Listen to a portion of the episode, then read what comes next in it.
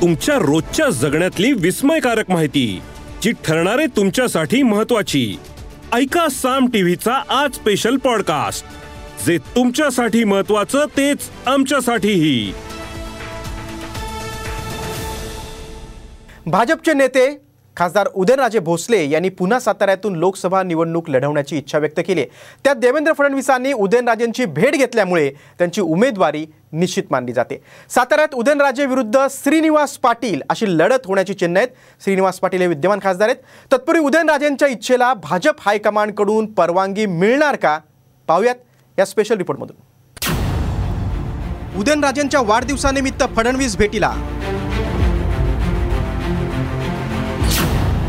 सातारा लोकसभेसाठी उदयनराजेंना संधी मिळणार? साताऱ्याचा गड उदयनराजे पुन्हा काबीज करणार? उदयनराजे भोसलेंनी सातारा लोकसभा निवडणूक लढवण्याची इच्छा जाहीर केली होती. दरम्यान उपमुख्यमंत्री देवेंद्र फडणवीसांनी उदयनराजेंची राहत्या घरी भेट घेतल्यानं उदयनराजेंच्या उमेदवारीबाबत चर्चेला पुन्हा एकदा उधाण आले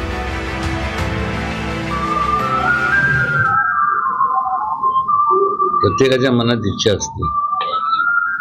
माग माग पण बोललो होतो. आणि त्यात काय गैर काय नाही माझ्या त्यांना नेहमी शुभेच्छा. आणि मला असं वाटतं की खरं म्हणजे त्यांचे माझे जे संबंध आहेत त्यामुळे मी तर नेहमीच त्यांच्यासोबत होतो. सातारा लोकसभेसाठी उदयनराजेंना संधी मिळाल्यास पुन्हा एकदा उदयनराजे विरुद्ध श्रीनिवास पाटील अशी हाय व्होल्टेज निवडणूक होण्याची चिन्ह आहे.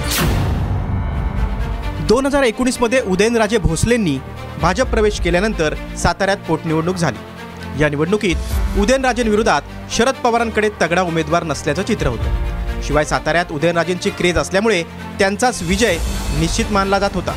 पण ऐनवेळी शरद पवारांनी त्यांचे विश्वासू आणि जवळचे मित्र श्रीनिवास पाटलांना उभं केल्यामुळे सर्वांनाच आश्चर्याचा धक्का बसला. शरद पवारांनी श्रीनिवास पाटलांच्या विजयासाठी दिवस रात्र एक केला. शेवटी भर पावसातल्या सभेनंतर उदयनराजेंची क्रेज ओसरली आणि श्रीनिवास पाटलांचा विजय झाला. या निवडणुकीत शरद पवार आणि सातारकरांना गृहीत धरणं उदयनराजेंना भूल होतं. त्यामुळे यावेळी उदयनराजे सावध पावलं टाकतायत.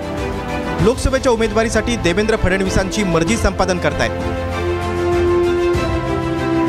आम्ही किती केलं तरी सर्व तुमचे मित्रमंडळी आहोत. फक्त एवढंच आहे की तुमच्या टीममध्ये आम्हाला घ्या.